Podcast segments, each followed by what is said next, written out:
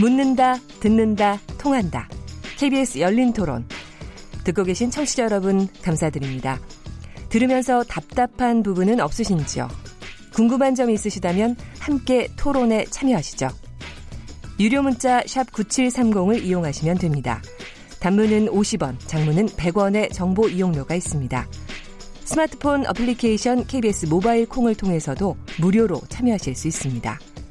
KBS 열린 토론은 언제나 열려 있습니다. 듣고 계신 KBS 열린 토론은 매일 밤 0시 5분에 재방송됩니다. 네. KBS 열린 토론 오늘 광복 73주년 과거에서 미래를 찾다라는 기억 특집으로 세 번째 시간입니다. 아, 월요일 날 독도에 대해서 얘기했고요. 어제 화요일에는 위안부 얘기했고요. 오늘은 친일 과거사 청산이라는 주제로 얘기 나누고 있는데요. 청취자분들께서 뭐 여러 문자 보내주셨습니다. 콩으로 김동희 아이디 쓰시는 분, 친일파들의 불법적인 재산을 압수해야 된다고 봅니다. 이들과는 대비적, 대비적으로 지금까지도 대접받지 못하고 생계 유지도 힘들게 살아가고 있는 독립유공자 후손들을 제대로 대접해줘야 됩니다. 콩으로 박필훈 아이디 쓰시는 분, 지금도 친일파 청산 늦지 않았습니다. 배우 강동원 씨는 과거 외증조부 친일 논란에 사과문을 발표하고 사죄의 말을 남겼습니다. 한국 사회에서 잘 볼 수 없는 좋은 사례였다고 봅니다. 네, 휴대폰 1509번님, 전우영 교수님이 말씀해 주셨던 한국 사회에 남아있는 친일 문화들, 요즘 젊은 층에서는 더 문제 의식 없이 사용되고 있는 것 같아서 아쉽습니다. 이런 말씀 남겨주셨습니다. 오늘 어, 친일 과거사 청산이라는 주제로 방학진 민족문제연구소 기획실장님, 오창희 인권연대 사무국장님, 윤경로 한성대학교 명예교수님, 전우용 한국학 중앙연구원 개건 교수님 이렇게 네 분과 함께 하고 있습니다. 저희가 일부에서 어, 친일 과거사 청산이라고 얘기하는 거의 의미에 대해서 여러 얘기들을 했는데요. 저는 근데 그 중에서 이제 박지 아까 저 기획실장님이 얘기하신 게 굉장히 인상이 남는 게 요새 젊은 사람들은 어떻게 느끼느냐 했더니 대부분 느낌이 어, 이런 거 있는지 몰랐다라고 하는 게 사실은 굉장히 많은 것 같아요. 그래서 그게 물론 정통 역사나 이런 부분에서 하는 것도 중요하지만 대중 문화에서 또 소설로 또 드라마로 영화로 뭐 이렇게 하는 것도 굉장히 중요한 것 같은데 어, 가령 반민 특유에 대해서는 젊은 세대 하나도 모르다가 몇 년 전에 그 암살이라는 영화에서 반민 특유에서 그 그때 그 사람 하여튼 뭐 풀려나는 거 보고 막 분노해가지고 반민특위라는 거. 네 네. 네. 영화는 이정재입니다. 영화 배우는 이정재인데 뭐 하여튼 간에 당시에 경찰국장인가 그랬죠. 그 이런 것처럼 근데 혹시 요새 저 미스터 션샤인이라는 요새 드라마 요거는 사실은 일제 강점기 동안은 아니고 1902년에서 한 1905년 사이에 이 강점기화 되는 과정 사실은 거의 드라마에서 여태까지 그려지지 않던 그 과정을 그리는 것 같은데 혹시 보셨습니까? 저는 다 봤습니다. 어, 뭐.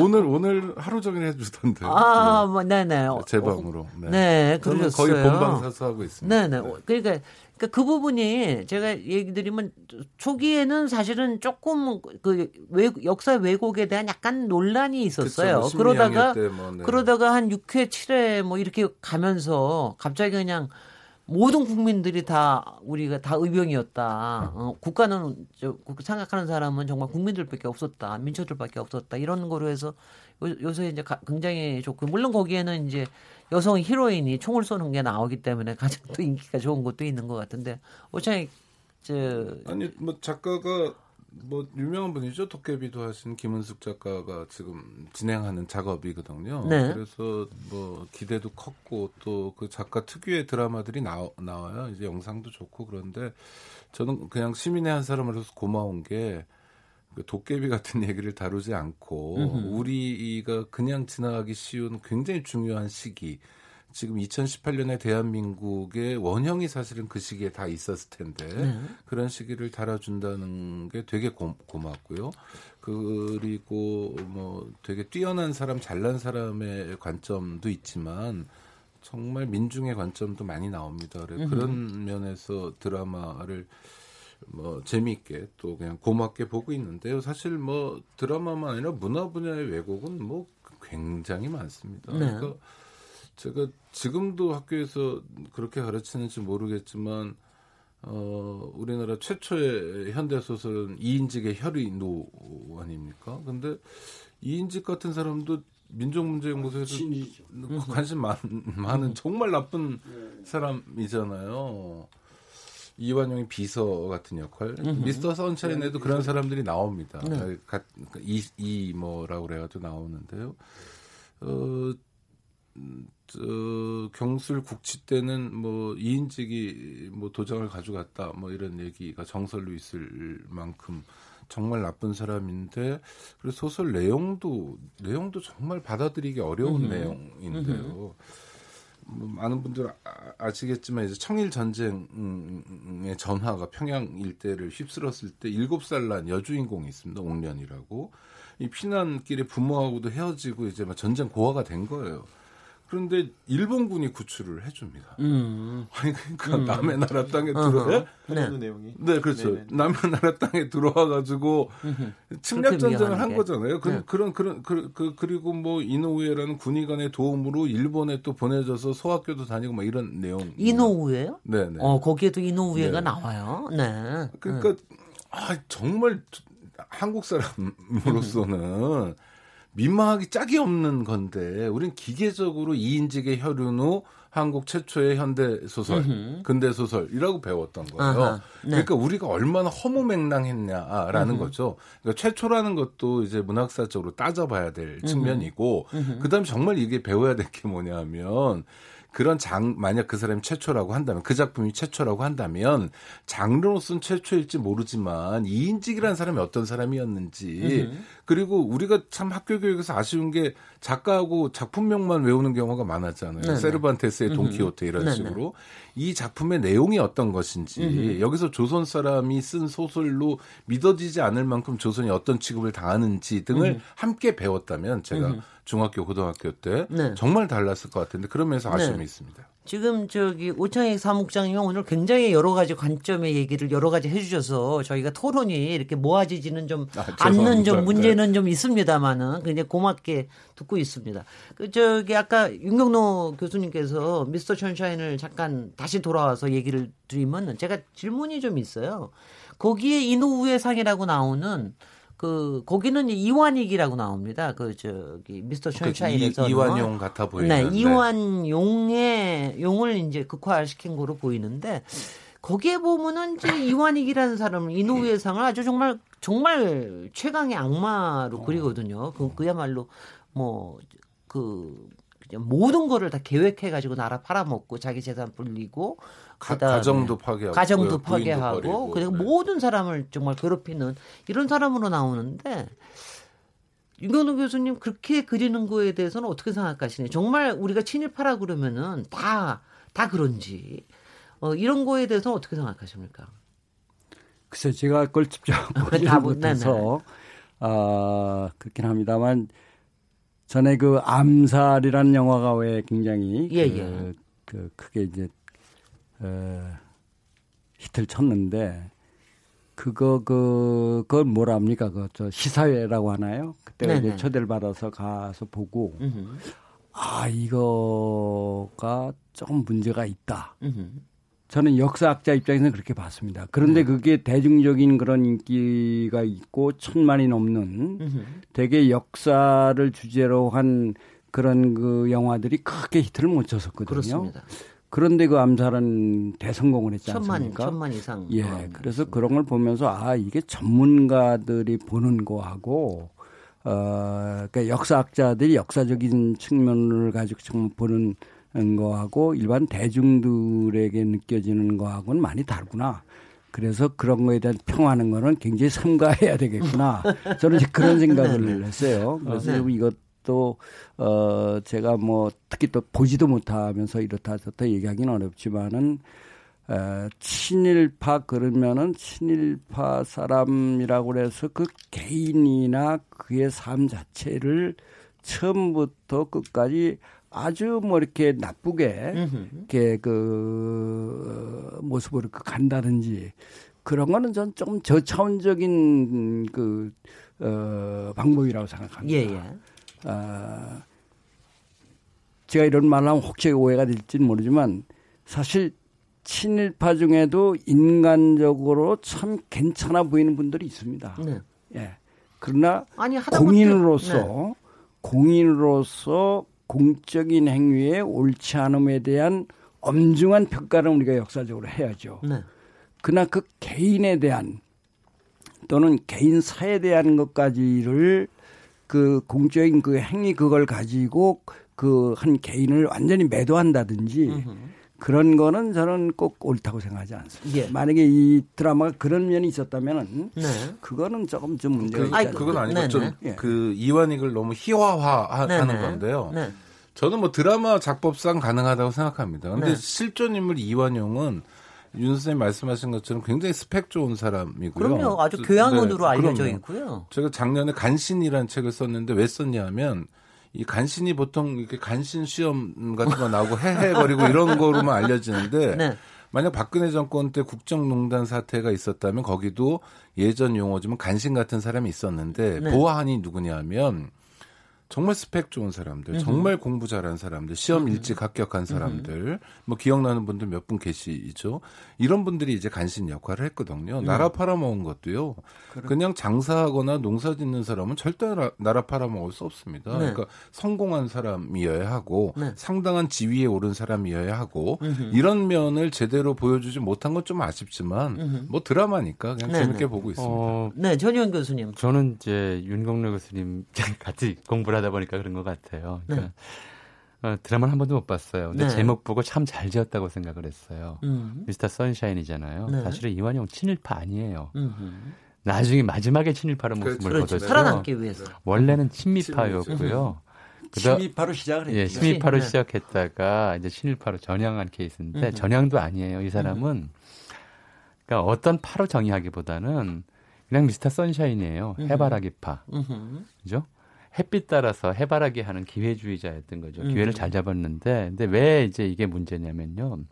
드라마에서 그런 사람들을 악마나 아주 특별한 사람으로 묘사하는 게뭐 오히려 문제라고 저는 봐요. 네. 왜냐하면 어, 지금 이제 오창익 국장님께서도 상세히 말씀해 주셨지만 이완용 개인을 놓고 보면 정말 스펙 좋고 인맥 잘 쌓고 그리고 기회 잘 판단한 사람이에요. 요즘, 엔 그런 사람들 엄청나게 많죠. 그러니까 쉽게 말하면 이완용 되는 법이라는 이완용처럼 되는 법이요. 네. 자기 개발서로 잘 팔려요. 그게 성공한 어. 사람들의 몇 가지 습관을 지키면 딱 이완용 같이 돼요.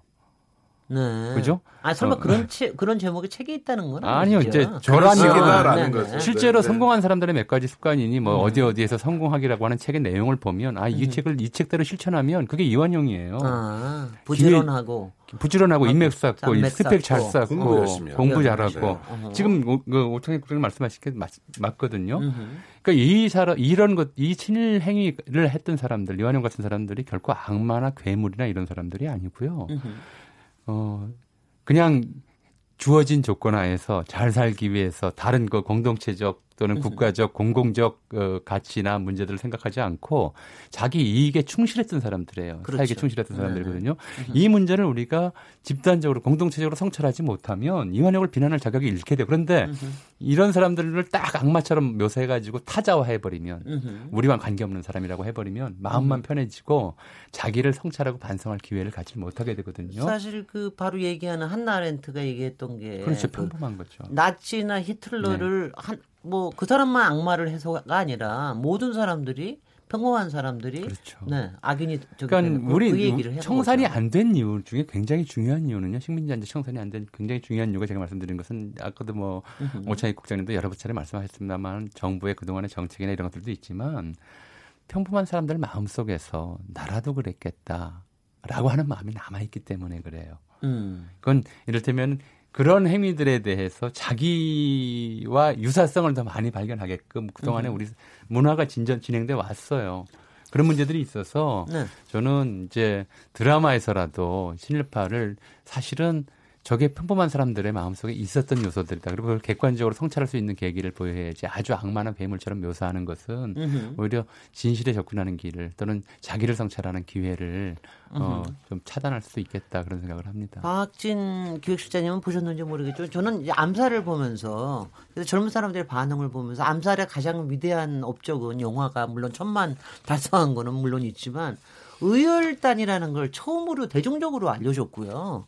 그 다음에 반민특위라고 하는 게 정말 저렇게 허술했었구나라고 하는 걸 일반적으로 알려준 게 굉장히 크게 영향을 줬다고 생각하거든요. 아마 미스터 션샤인도 그런 역할을 좀 하기도 할 것 같은데 그런 점에서 사실은 이제 아, 뭐 특별한 사람을 이렇게 적으로 돌리거나 그런 얘기를 하지 말자 이런 얘기는 하긴 하시지만 사실은 특별한 친일 인물들의 행적을 이렇게 알려주고 그 사람들이 뭐 재산 문제라든가 아니면은 무슨 뭐 제도적인 문제라든가 이런 걸 얘기를 하면은 어, 우리 국민들의 경각심을 깨우는 데는 굉장히 도움이 되지 않습니까? 예, 쉽게 말하면 요즘에 그 역사와 그 영화, 역사와 드라마가 만나는 시점이거든요. 그게 지금 본물이 터진 겁니다. 제가 이제 실제로 이제 관여했던 것도 이제 암살도 1년 전에 제가 조금 먼저 알게 됐었고요. 그 다음에 예. 2012년도 했던 드라마 각시탈, 그것도 좀 조금 이제 자문에 좀 참가한 적도 있고, 그다음에 작년에 했던 뭐 구남도도 제가 조금 먼저 들었습니다. 아, 그렇군요. 그 내년에도 또 우리가 유명한 그 독립운동 관련된 영화가 내년에 또 준비되고 있다고 제가 듣고 있는데 어느 거라고 얘기는 안 드리고 네. 이런 현상들을 좀 봐야 된다고 봐요. 네. 그래서 그 내용이 뭐 디테일하게 원래 이건데 저거로 했냐라고 하는 거 아니고요. 제가 그동안에 만났던 작가분들, 영화인들은 공부를 엄청 열심히 하십니다. 네네. 네. 그러니까 과거에 우리가 90년대, 80년대 조선시대 사극 붐이었잖아요. 네. 그러면서 조선왕조 실록이 또 오픈되면서 누구나 다 조선왕조 실록에서 뭐 캐치해가지고 조선시대 사극을 다 만들 수 있을 정도였는데 지금은 어느 시대로 옮겨갔냐면 일제시대로 그 관심이 옮겨간 것 같아요. 그 직전에는 이제 6.25 반공 영화가 과거에는 이제 반공 영화였지만 6.25 영화가 요즘에는 뭐 JSA 이런 거 보면은 반공 영화 절대 안 나오거든요. 요즘에 공, 공작도 그렇고 북한을 다룬 영화가 완전히 다른 종류의 영화. 예, 예, 예. 네. 그래서 이제 영화인들이 되게 많이 공부를 한다는 전제를 음. 깔고 좀 봤으면 좋겠어요. 미스터 음. 셔인사인도 마찬가지로. 거기서 나오는 이제 뭐 계속 뭐 말되고 있는 그 주인공 그 김의성 씨가 하고 있는 그 역할인데 네네. 그게 저 보니까 세 명의 인물을 섞어 놓은 것 같아요. 네. 1870년 강화도 조약 때 일본 측 통역한 사람이 있습니다. 김경승이라고. 네. 네, 네. 그 사람이 또 떠오르더라고요. 그 다음에는 음. 뭐, 저, 요즘엔 이완용의 모습이지만 음. 그 전에는 이게 천출 출신 아닙니까? 이 사람이 중인기업 출신인데 송병준의 모습도 보이거든요. 그렇네요. 그런 새 네. 인물을 섞어 놓은 것, 섞어 놓은 것 같다라는 생각을 일단 들었어요. 그러면서 이거는 의도적으로 뭐 왜곡은 아니고 의도적 공부를 많이 했다고 우리 작가분들이 이런 생각 들고 암살도 공부를 되게 많이 한 경우고요. 그 다음에 어, 공부 안 해가지고 공부 몰라서 폭망한 영화는 청년입니다. 청년. 그 네. 여자 여사 여자 비행사인데 네. 뭐 조선인 뭐 최초의 아, 여자 비행사라고 했는데 조선 최, 최초도 아니거든요. 저도 저도 네. 저도 2005년도인데요. 2005년도인데요. 그 조선인 그 박경원인데 뭐 최초의 비행사도 아닐 뿐더러 어 되게 미화를 시켜놨거든요. 그, 그 그런 것들은 이제 우리가 바로 잡으면서 어, 영화도 이제 망하게 됐지만 우리 그걸 통해서 권기옥이라고 하는 조선인 최초 여자 비행사면서 독립운동가인 권기용 요사가 새롭게 이제 부각이 됐다는 그 측면이 있거든요. 그래서 단순히 영화를 영화로만 보지 말고 영화와 역사가 만나는 지점이 왜 만날까, 왜 자꾸 그런 것들 한번 봐야 될 것 같고요. 또 아까 암살에서 두 가지 김원본과 반민특위를 말씀하셨는데 음. 아주 중요한 지적이시고 제가 그 영화 암살 만드셨던 분 관계자 얘기 들었을 때 반민특위 부분이 실제보다 엄청 길었답니다. 네. 그 영화를 다 보고 나면 감독판을 보고 나면 반민특위 영화라고 생각할 정도로 반민특위 분량은 많이 했는데 그걸 줄였답니다. 부득이하게. 음흠. 올해가 또 반민특위 70주년이니까 제가 비공식적으로 계속 얘기합니다. 그쪽 분들한테. 네. 감독관을 내라 빨리. 그래서 네. 다시 한번 다시 한번 반민특위나 그 영화를 통해서 역사를 공부하고 싶은 이 대중들의 좀그 갈증을 좀 해소시켜 달라 요청하고 있는데 모르겠습니다. 될지. 네. 현실에서 해결이 그... 안 되니까 영화인들이 그렇게 애써 주시는 거네요. 네. 네. 근데 저 저는 미스터 션샤인에서는 사실은 뭐 그것보다는 저는 그게 제일 재밌더라고요. 지금 이제 이게 1902년부터 1905년 사이니까 뭐 청, 청나라, 러시아, 영국, 미국, 일본 다 그야 그야말로 열, 열강들 사이에서 다 그야말로 뭐 그 표현이 너무 가슴이 아프던데 평화롭게 조선이 직접 밝혀지고 있다. 네, 네. 그 표현이 그러니까 싸우지도 못하고 그냥 자기들끼리 나눠 먹고 있다. 어 저희가 자칫하면은 지금도 그렇게 될지 모르는 거 아닙니까? 그래서 이제 그 부분에 어, 서 많은 교훈을 얻을 수 있을 것 같다. 뭐 이런 생각을 합니다. 드라마로서의 재미는 또 별개로 하고. 그런데 제가 저 윤 교수님께 다시 여기서 좀 얘기를 하면 저희가 친일 청산했을 때 사람에 대한 청산, 그 다음에 재산에 대한 청산, 그 다음에 이제 문화에 대한 청산, 뭐 이런 여러 가지를 하는데 사람에 대한 건 여전히 딜레마예요, 솔직히는. 그러니까 가령 뭐 예를 들자, 들자면은 이대 예, 김한란 여사 그 지금 동상을 철거하자는 얘기 이런 얘기도 끊임없이 다시 나오, 나오고 친일파로서 인정할 수가 없다. 뭐 이런 얘기도 계속 나오고. 가령 저희가 알고 있던 아까 이인직 혈액노 얘기하셨지만은 가령 어 서정주 선생이나 또는 뭐 안익태 선생님의 그 저 뭐 뭐 저 대국가 만드신 안익태 선생 이런 걸 이제 알게 될 때마다 충격과 그다음에 이걸 어떻게 지금의 우리가 소화를 해내야 되느냐 이런 딜레마가 사실 일반 시민들한테는 상당히 있고. 그래서 정치인들에 대해서도 이제 뭐 저희가 아는 여러 사람들이 있지 않습니까? 정치인의 후예들. 음. 이런 얘기를 그러니까 어느 정도까지 알고 알리고 우리가 어떻게 대해야 되는지에 대한 어떤 뭐 바른 태도라고 그럴까요? 그런 거를 어떻게 보고 계십니까? 예, 그 지금 말씀하신 대로 과거에 우리가 그 교육을 받아왔던 것, 알고 있었던 그런 그 유명 인사들에 대해서 어느 한 면만을 알고 있었는데 그 배면에는 또 이런 일이 있었구나 하는 네. 거를 보면서 이제 충격을 받는 거죠. 그럼요. 예. 네. 근데 그 과정은 필히 거쳐야 된다고 생각합니다. 음. 아, 그러니까 친일 명 사전을 저희가 힘들게 만들었을 때도 그 개개인들을 무슨 뭐 허물 잡거나 이런 것보다는 우리나라에도 인명 사전이 얼마나 많습니까? 그죠? 많은 사전이 있는데 그 유명한 분들의 그 어두웠던 그 부끄러웠던 과거사는 다 빼버렸어요. 근데 역사라고 하는 것은 꼭 자랑스러운 것만이 아니라 허물의 역사도 부끄러운 역사도 역사화해야 되지 않겠습니까? 그런 점에서 우리는 그동안 한쪽 얘기만 듣고 한쪽 것만 우리 교육을 받은 거죠.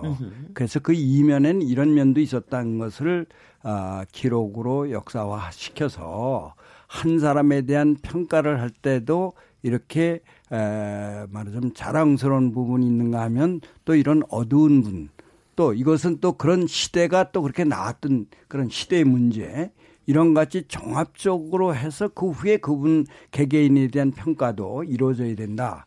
이제 그런 점에서 저는 어, 그런 충격은 어차피 한 번쯤은 거쳐야 될 과정이라고 생각하고요. 전우영 선생님 어떻게 생각하세요? 그래, 그다 네, 네. 또 아, 하나는 네, 가지 더 얘기했습니다. 어, 네. 아까 이제 이 드라마 얘기를 좀 하셔서네 그 부분을 한마디 드리고 싶은데, 에, 지금 이제 아까 선샤인 얘기를 하셨잖아요. 네.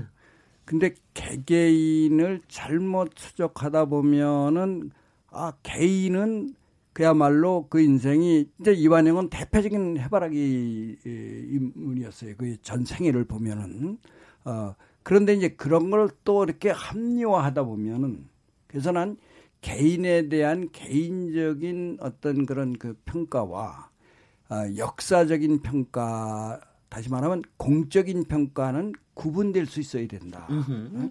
그러니까 어, 춘원 이광수가 아, 독립운동 관계 많이 했습니다. 으흠. 다 아시잖아요. 어, 그러나 그분이 또 친일한 분이 분명히 있잖아요. 네. 예.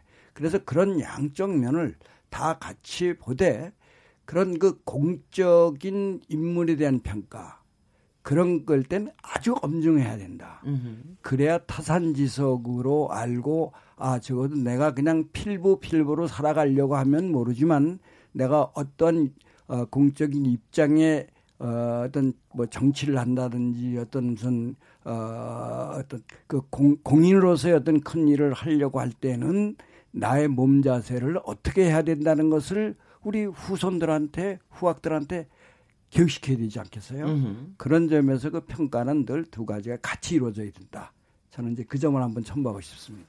전우영 선생님은 평소에 트위터로도 굉장히 많은 이런 부분에 대한 얘기도 하고 그러셔서 남다른 감수성과 통찰력을 가지고 계실 것 같아요. 저희가 어떻게 판단하고 별로 얘기는 안 했는데요. 네. 네, 사실은. 네. 근데 지금 이제 말씀하셨듯이 인적 청사는 이제 뭐그 당사자들이 이미 세상에 없으니까 어, 그렇다고 후손한테 어, 그 부모 책임까지 다 져라 얘기하는 것도 이제 근대법 원칙에 맞지는 않는데 다만 한 가지는 좀 짚고 넘어가야 될 것 같아요. 예를 들어서 이제 인천 김성수 선생의 이제 독립유공자 서훈이 취소됐어요. 네. 어, 그럼에도 불구하고 인천상, 인천노 그리고 동인문학상처럼 네. 실제로 이제 그 부일 협력 행위를 하고 또 적극적으로 앞에 서서 이른바 아, 식민지 그 일본의 군국주의 지배에 협력하라고 이, 그 이야기했던 사람들이 이름으로 된 상이 지금 나오고 있고 그것이 권위를 인정하고 있어요. 어, 어떻게 보면 참 부끄러운 일이죠. 그러니까 이건 마치 저 일본의 무슨 뭐 저 이토 히로부미가 주는 상을 받는 걸 가지고 기뻐하는 것과 마찬가지거든요. 음. 이런 것들에 대해서는 우리가 알아야 될 것 같아요. 적어도 네. 지금 말씀하셨듯이 친일 인명사전에 수록되어 있는 분들 이름을 우리 일반 시민이 다 읽어볼 수도 그 잘못을 다 확인할 수도 없어요. 근데 음. 이미 공공연하게 하나의 이제 그 유력 중요 기관에서 또는 언론사에서 무슨 상이라고 해서 주고 이 이 상 자체가 부끄럽다는 인식을 좀 가져야 될 것 같거든요. 그러니까 역사학계에서는 예를 들어서 그런 게 있었어요. 그러니까 이제 아, 과거 이제 조선사 편수에 촉탁으로 있으면서 이른바 식민사학 정립에 협조했다라고 해서 주는 뭐 두 개 학술상 같은 게 있으면 어, 이걸 이제 수상 거부하는 분들이 몇 년 전부터 나오기 시작했거든요. 네네. 꽤 오래됐어요, 수상 거부가 나오기 시작한 것이. 그리고 음. 그러면서 이제 그 상의 권위가 사라지고 또 그 상이 사회적 공론화 과정을 거치면서 없어지고 이런 문제들이 이런 경우들이 있거든요. 근데 아직도 그런 상을 지금 우리가 시상하고 있고 시상받고 있는 상황이 벌어지고 있다는 거. 그만큼 우리가 이제 그 과거의 일에 대해서 현실적으로도 뭐 좀 국립묘지에서 뭐 안장한 분들 정리하는 것도 필요하지만 현실적으로 잘못된 영향을 미치고 있는 모범적인 인물들 이런 인물들에 대해서는 다시 한번 좀 사회적 관심을 환기하는 작업도 필요하지 않을까 싶습니다. 어, 프로야구 볼 네, 때마다 매일 불러야 되는 애국가부터 사실 문제인데요. 말이죠. 아 저는 솔직히 아니, 안익대 선생님 그 만주 그거 보고 만주 한성곡 네. 완전히 충격에 사로잡혀가지고 이제 네. 그랬었습니다. 그 네. 만주 환상곡 동영상을 보셨군요. 네네. 그 유튜브에서 청취자 여러분 찾아보실 수 있습니다. 네. 그 동영상을 공개한 사람도 무슨 관련 전공자가 아니라 한신대 이혜영 교수가 처음 네. 밝혀냈는데 기태이 아니죠. 음. 전형적으로 일본 제국주의의 괴뢰 만주고 그, 그 만주 환상곡이 지금 우리 대한민국의 애국가까지 왔다라는 음. 게 받아들일 수 없는 사실이거든요. 그런데 자꾸 미루는 거죠, 우리가. 음. 아, 그, 뭐, 여태까지 불렀는데 또, 뭐, 우리의 자랑스러운 순간 또 대한민국이 아팠던 순간 함께 했던 건데, 뭐, 음. 또는. 국가 정체성이 어떤 이런 얘기로 이제 피해 갔는데 아까 드렸던 말씀하고 마찬가지예요. 광복 73년 동안 해결하지 못하고 자꾸 미뤄두니까 좀 그러니까 그런 역사적 사실이 발굴되거나 할 때마다 정말 충격을 받을 수밖에 없는데 저는 지금부터라도 좀 사회적 논의를 모아갔으면 좋겠다는 음. 생각이 들어요. 네. 그러니까 어, 애국가의 가사에 대해서는 뭐 가사가 좀 뭐 아주 옛날풍이긴 하지만 많은 분들이 뭐라 하지는 아, 않지 않습니까? 곡조에 대해서 얘기니까 곡조에 대해서도 다시 한번 사회적 논의를 하고 음흠. 정말 남북 화해 협력 시대를 맞는 대한민국으로서 이게 국가로서 가질 만한 위상이냐부터 네. 점검해야 된다. 그러니까 다른 어떤 영역 떠나서 애국가 자체가 네. 문제가 되는 상황에 있다. 우리가 네. 친일 잔재를 제대로 청산하지 못한 결과가 여기까지 왔다는 겁니다. 네. 아 근데 그때마다 국민적인 충격은 상당할 거라고 생각이 듭니다. 그리고 이제 그 외에도 이 재산에 관련된 그러니까 실제로 지금도 당시에 그 저 후손들이 저 어, 유산으로 받은 그 땅들을 지금 회수하는 작업도 지금 계속해서 진행이 되고 있고 당시에 그 작업을 하셨던 겁니까? 아, 그거는 이제 정, 아니 지금도 하고 있는 게 있, 다고 얘기를 하더라고요. 그런가 그 하면은 친일재산 환수법이 만들어져 가지고요. 친일재산 네. 환수위원회가 한동안 활동을 하고 마무리됐고요. 아 그렇죠. 2006년부터 4년 동안 했으니까 건수가 한두 개 남아 있을 수 있는데 네. 활동은 정지됐어요. 그 당시에 그 활동하셨던 장환익 사무국장이 이렇게 얘기하셨더라고요. 솔직히 처음 활동 당시에는 후손들 중에서 적어도 자진해서 국가의 재선은 내놓는 사람이 한 명이라도 있을 줄 알았다. 근데 아무도 없더라. 한 명도 반성하는 후손이 없더라. 이 얘기 들으면 그냥 아, 덜컥하는 그런 생각이 드는데. 요 얘기는 제가 예, 예. 비교적 잘할 것 같아요. 네네. 네. 왜냐하면 이 법 만드는 과정에서 당시 이 법 대표 발의한 분이 최용규 의원이었을 거예요. 네. 그분하고 이 문제 왜 예, 이 문제가 왜 거론이 되는지 좀 말씀을 드릴게요. 어, 그때도 8.15 무렵이었어요. 2000년대 초반이었었는데 부천에 있던 미군 기지를 반환하게 됐는데 어, 그 이제 부천 시민들이 공원으로 쓰려고 했을 때 그 친일 부역자의 아마 이완영보다 훨씬 더 좀 질이 나빴어요. 음. 성병준의 후손이 그 자기 땅이라고 땅 찾기에 나선 일이 있었어요. 그래서 그와 관련해서 제가 이제 몇 마디를 했죠. 왜냐하면 그 제가 그 땅을 좀 그 제 박사학위 논문 준비하는 과정에서 어쩌다가 좀 그 땅의 내력을 알게 됐었는데 아, 원래는 이제 고정 땅이었어요. 고정 땅이었면서 민영환이 관리했는데 아, 민영환이 그 성병준이 민영환 일가를 좀 사기를 쳐서 자기 몫으로 돌려놓고 그랬다가 아, 죽기 전에 또 처분하고 뭐 그랬던 좀 복잡한 경위의 땅이에요. 그런 내용들을 가지고 자기 땅도 아닌데 친일파 후손이 땅 달라고 한다 뭐 이런 걸 가지고 좀 기고를 한 적이 있었고 그걸 보고 최영규 의원이 이제 어, 친일파 의원들의 재산 환수에 대한 법을 좀 생각을 했다고 하면서 몇 차례 맞자를 만난 적이 있었는데요. 핵심은 그래요. 그러니까 왜냐하면 친일파뿐만이 아니라 사실은 정말 심한 일을 우리 해방 후에 겪어왔어요. 어떤 일들이 굉장히 많았냐면 6.25 전쟁 중에 어, 등기소가 불탄 경우가 있어요. 광주 등기소가 불탔고 그에 따라서 토지 문건이 사라진 것들이 많거든요. 네. 그러니까 일제당 강점기에 토지 문건만 남고 그래서 사기꾼들도 굉장히 많이 달라붙었어요. 예, 국유지를 마치 이제 어, 일본인의 소유였었는데 적산이었는데 자기 조상이 창시명이다라고 사기를 쳐가지고 국유지를 조직적으로 뺏어간 것도 많고요. 친일 후손들도 마찬가지고요. 그러니까 어, 사실은 일제강점 말기에 뭐 이런저런 이유로 팔았는데 팔았는데 뭐 이게 그 서류가 살아 관련 서류가 사라졌다고 해서 옛날에 이제 소유권을 다시 주장하는 음, 경우들이 굉장히 많았어요. 네. 그래서 그 토지가 어마어마한 규모거든요. 그래서 이거를 이제 다 환수할 수는 없으니까 자귀를 받으면서 자귀의 대가로 받은 땅이라든가 몇몇 제한을 해서 토지를 환수하기로 했었는데 사실 넓게 보면 이 사람들의 그 토지 재산이라고 하는 것들이 자귀와 관련해서 일본으로서 받은 재산뿐만이 아니라 다른 경위들을 성병준의 경우를 놓고 보더라도 친일파로서 일본 총독부에 가깝다는 그 권력을 이용해서 다른 사람의 재산을 부당하게 빼앗은 것들이 굉장히 많아요. 으흠. 당시 왕실 재산이나 국가 재산을 사유한 것들도 굉장히 많고. 그래서 놓고 보자면 전면적으로 그 후손이 가지고 있는 토지를 전부 환수하는 것이 맞는데 한국의 법이 거기까지는 이르지 못하죠. 근데 거기까지 이르지 못하는 상황에서도 어 그조차도 제대로 환수를 못한 상황이고요. 네네. 뭐 그래서 어, 아직도 이제 꽤 많다고는 생각이 되는데 이미 이제 한 차례 그, 그 법으로 이제 정리가 돼버려서 음흠. 또 가능할지는 잘 모르겠습니다. 예. 여기서 잠깐 또 쉬었다가 토론 다시 이어가도록 하겠습니다. 지금 여러분께서는 KBS 열린 토론 시민 김진애와 함께 하고 계십니다.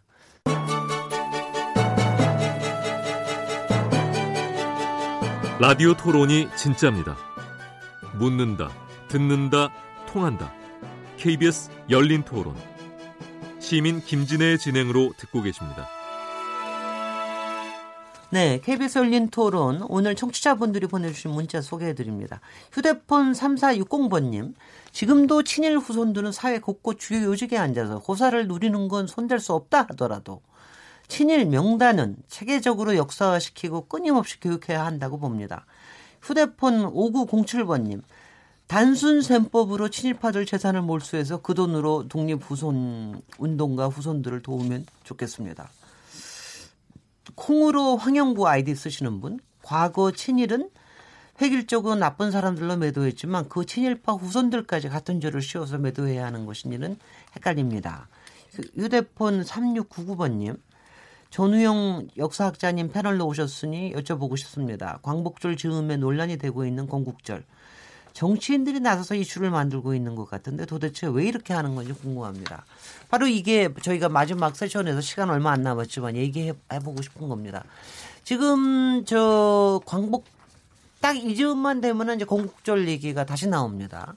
얼마 전에 전우영 선생님 아 이번에 나, 나가셨던가요? 저 자유한국당에서 주최하는 어 무슨 건국절 관련 토론회 맞짱 패널로 나가셨다는 거 맞습니까? 예. 왜, 왜 이럽니까? 왜 이쯤이면은 공국절 논란이라는 게 계속해서 나오는 건지. 계속해서가 아니고 나오지를 않았죠. 정부 수립, 대한민국 정부 수립 이후에 2000년대 중반까지도 이 논란이 나온 바가 없어요. 2009년부터 나왔나요? 2006년부터 그 이제 네. 이 이야기를 이제 한국의 뉴라이트 음. 학자분들이 먼저 제기하기 시작했고 네.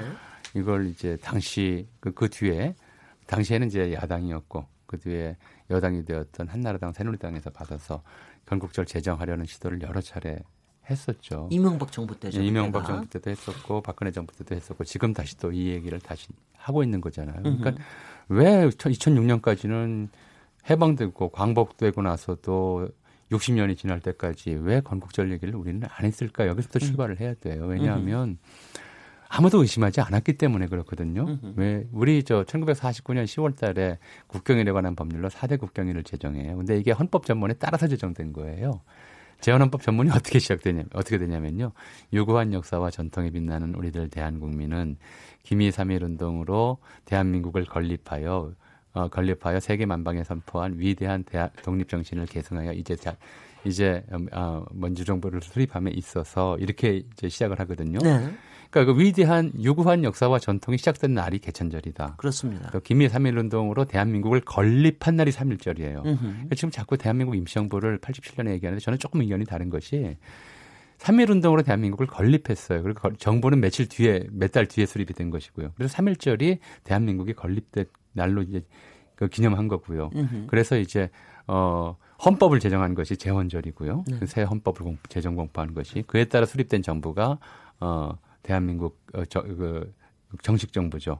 그래서 어, 개천절, 삼일절, 광복절, 재헌절이라고 하는 네 개의 국경일을 정한 것이 헌법 전문을 그대로 인계한 것이어서 네. 3일절을 계속 이제 독립운동의 날이 아니라 독립선언일로 기념해 왔어요. 그러니까 음흠. 이 날은 어떻게 해당하냐면 미국의 7월 4일에 해당해요. 네. 13개 주 대표가 모여서 독립을 선언한 날이 미국의 독립 기념일이잖아요. 그러니까 우리에겐 3일절이 독립기념일이고 광복절은 일제 치하에서 해방된 날이고 이렇게 기념을 해왔기 때문에 건국절에 대해서 따로 얘기가 없었던 거예요.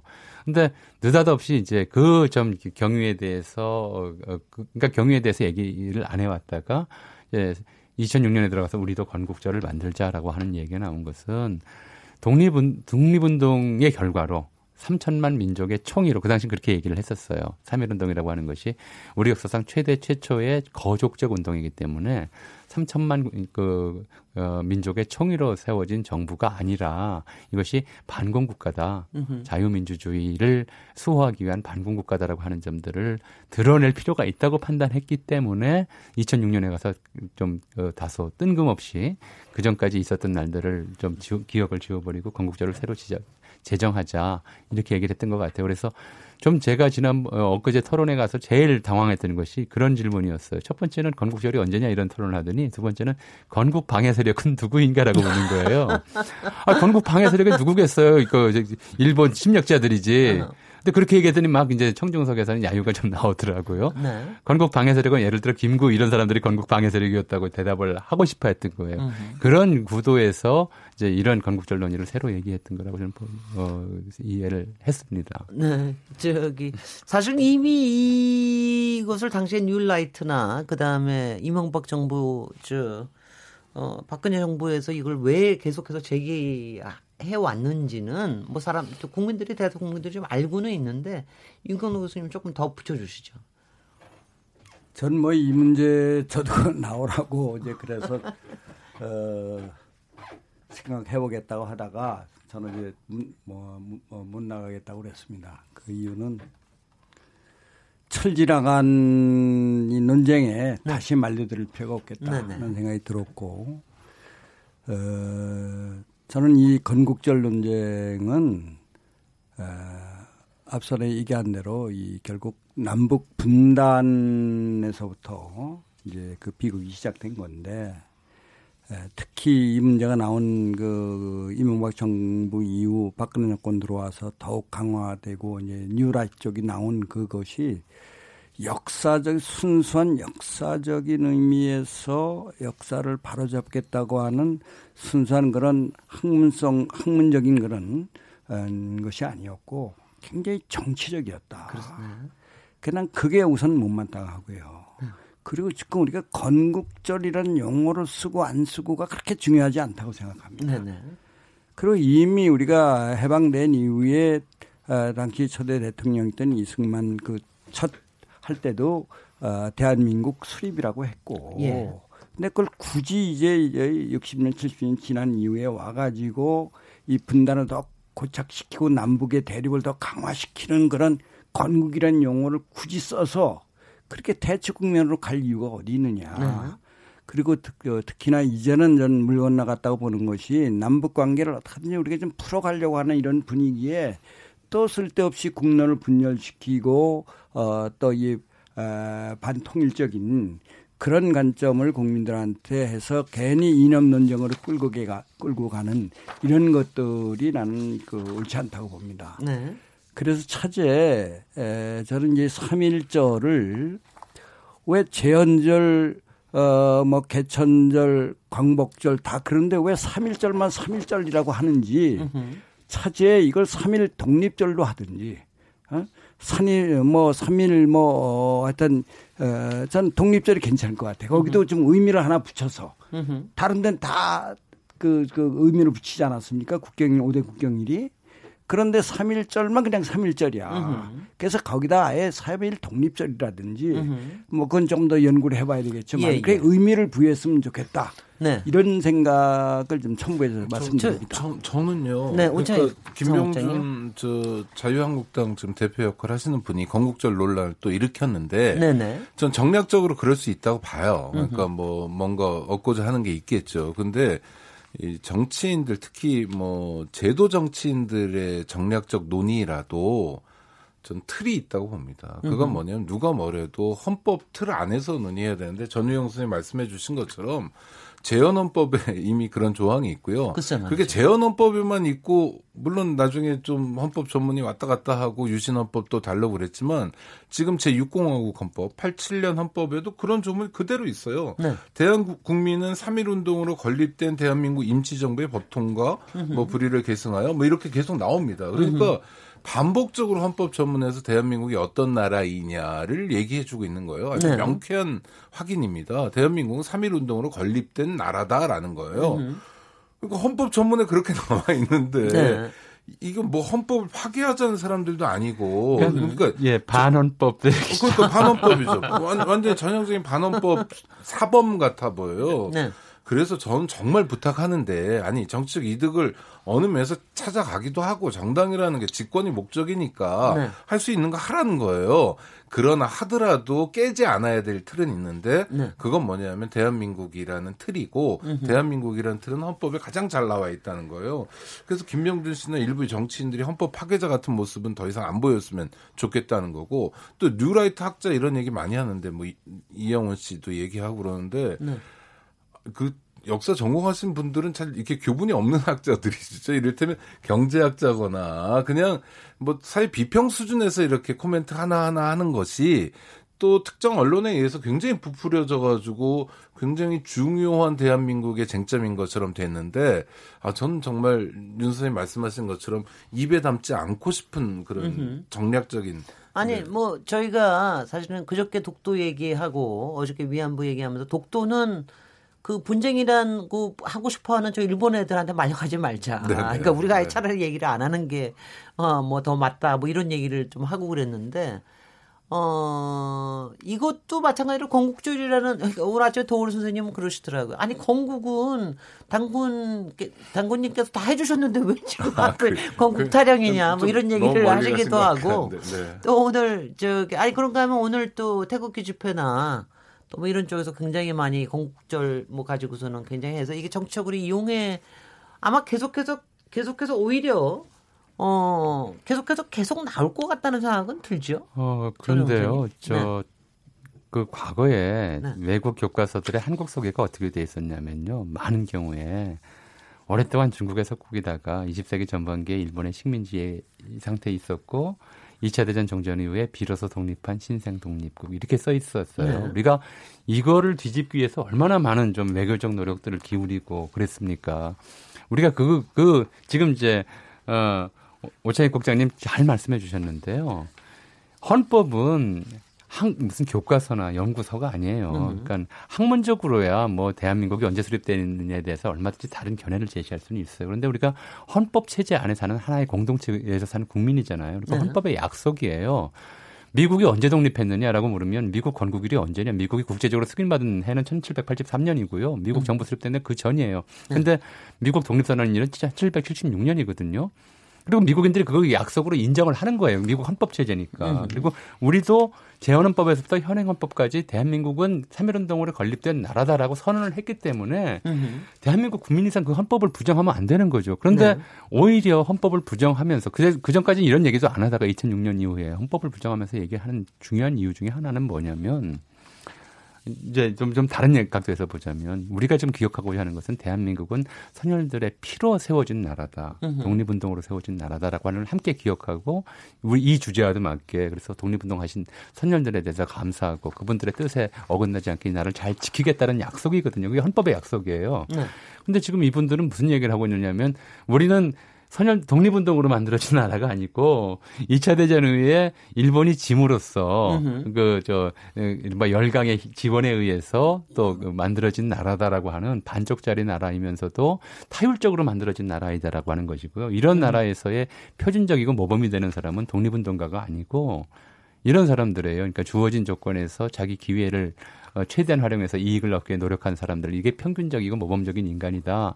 이렇게 설명하고 싶은 거예요. 네. 그렇게 되다 보니까 이제 어 그런 뭐 독립유공자들은 잊어버리고 오히려 해방 이후에 어 이제 좀 기회주의적으로 좀 갈아탔던 사람들 이런 사람들을 건국의 주체로 인정하고 싶고 그게 사실은 속내죠. 친일 예. 반민족 행위자라 하더라도 1948년 8.15 시점에서 대한민국 출발할 때 함께 했으면 이제 친일파가 아니라 건국파가 건, 되는 거죠. 어, 건국 건국 주도 세력이 되, 네. 고 그걸 만들고 어, 싶어 그렇게, 하는 거죠. 그렇게 네. 세계관을 바꾸고 만들고 싶어 하는 거기 네. 때문에 네. 그게 이제 공동체의 기초, 공동체의 약속에서는 굉장히 위태로운 사고 방식이거든요. 네. 어, 사익 추구자 중심으로 된 공동체가 사익 극대화주의자로 중심으로 구성된 공동체가 얼마나 취약하겠어요. 네. 공동을 위해서 자기를 희생하고 목숨을 던졌던 이런 분들을 기념하지 않는 그런 국가가 얼마나 안정되겠습니까? 그런데 그렇게 네. 돼, 지금 그런 얘기를 하고 있어서 굉장히 위험한 발상이라고 저는 네. 생각을 해요. 방학진 기획실장님, 네. 그 문재인 대통령께서는 근데 분명히 얘기하셨습니다. 2000 우리가 3.1 운동에서부터 출발한 네네. 이 네. 정부이기 때문에 2019년 내년이 네. 건국 100주년 되는 임시정부 수립 100주년이자 건국 건국일로 강조를 하신 거죠. 네. 내년이 그렇게 백주년으로 본다면은 상당히 좀 갈등도 좀 심해지고 그럴 것 같은데 어떻게 네. 전개될 거라고 보세요? 갈등은 없을 거라고 보는데요. 없을 거라고 보세요. 네. 갈등을 네. 만들어 예, 갈등을 갈등으로 이제 예, 네. 포장하는 세력 때문에 그런 건데요.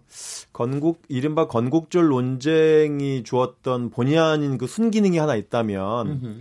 아마 우리 국민들이 헌법을 공부하기 시작했다는 것 같아요. 그렇습니다. 예. 19년부터 지금까지 헌법을 음. 공부하면서 음. 적어도 이 정도 우리가 얘기하는 수준의 음. 정도의 논리 구성은 지금 하고 있다. 그게 본의 아닌 순기능이 아닐까 싶고요. 2006년도에 뉴라이트 세력들이 건국절 왜 들고 나왔느냐?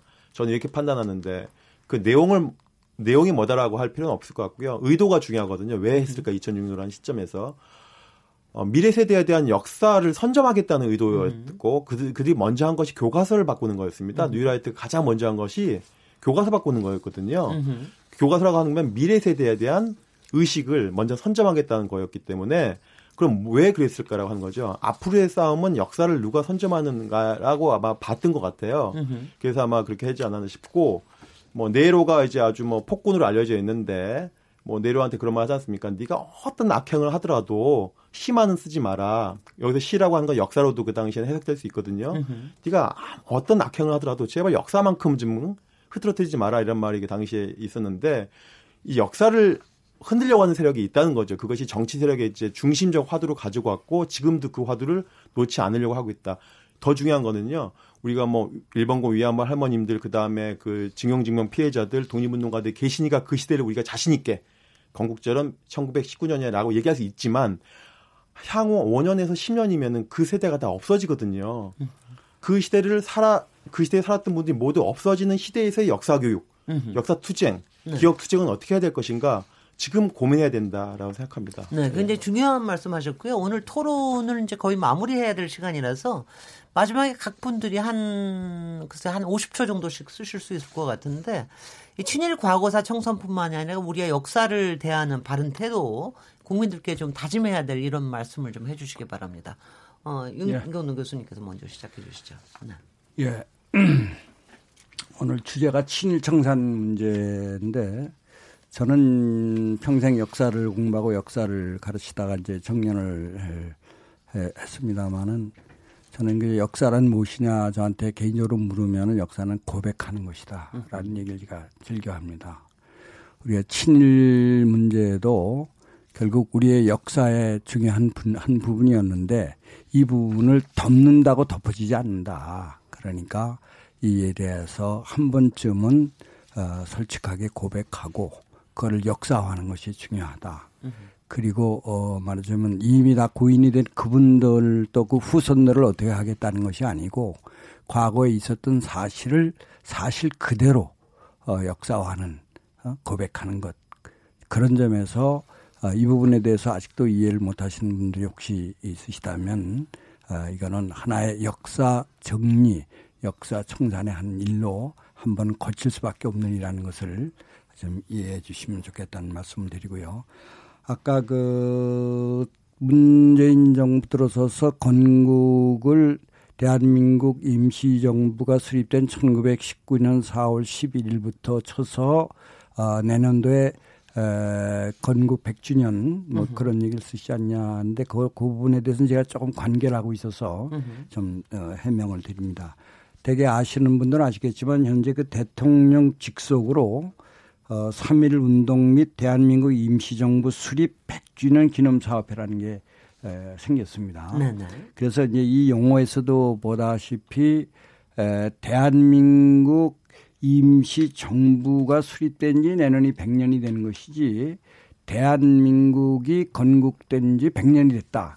그러니까 지금 문재인 정부에서는 건국이라는 말을 쓰는데 굉장히 조심하고 있습니다. 예, 알겠습니다. 예, 그러니까 그 점은 어, 제가 이렇게 좀 수정을 좀 드리고 싶어서 네, 말씀드렸습니다. 알겠습니다.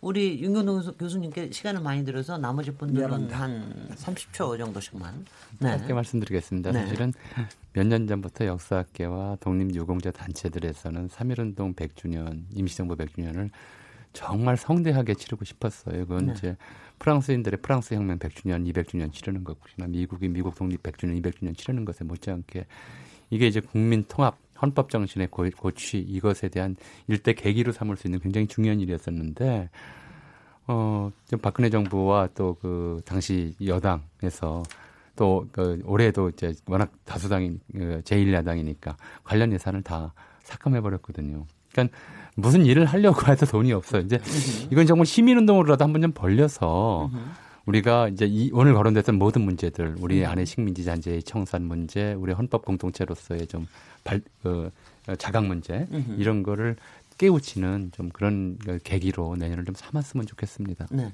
죄송하지만 나머지 두 분께는 시간을 못 드리겠습니다. 시간이 네. 저희가 끝날 시간이 돼서요. 오늘 저희가 친일 과거사 청산 얘기를 나눠봤는데요. 윤 교수님이 얘기하신 대로 역사는 고백이고 또 또한 또 한편은 또 미래를 바라볼 수 있는 이런 거울이 되기도 한다고 생각이 듭니다. 이래서 우리한테 또 광복절 73주년이 굉장히 중요한 의미가 되기도 하겠죠. 오늘 토론에 참여해 주신 네 분 감사드리고요. 저는 일곱, 내일 7시 20분에 다시 찾아오도록 하겠습니다. 감사합니다. 아, 오늘 감사합니다. 감사합니다.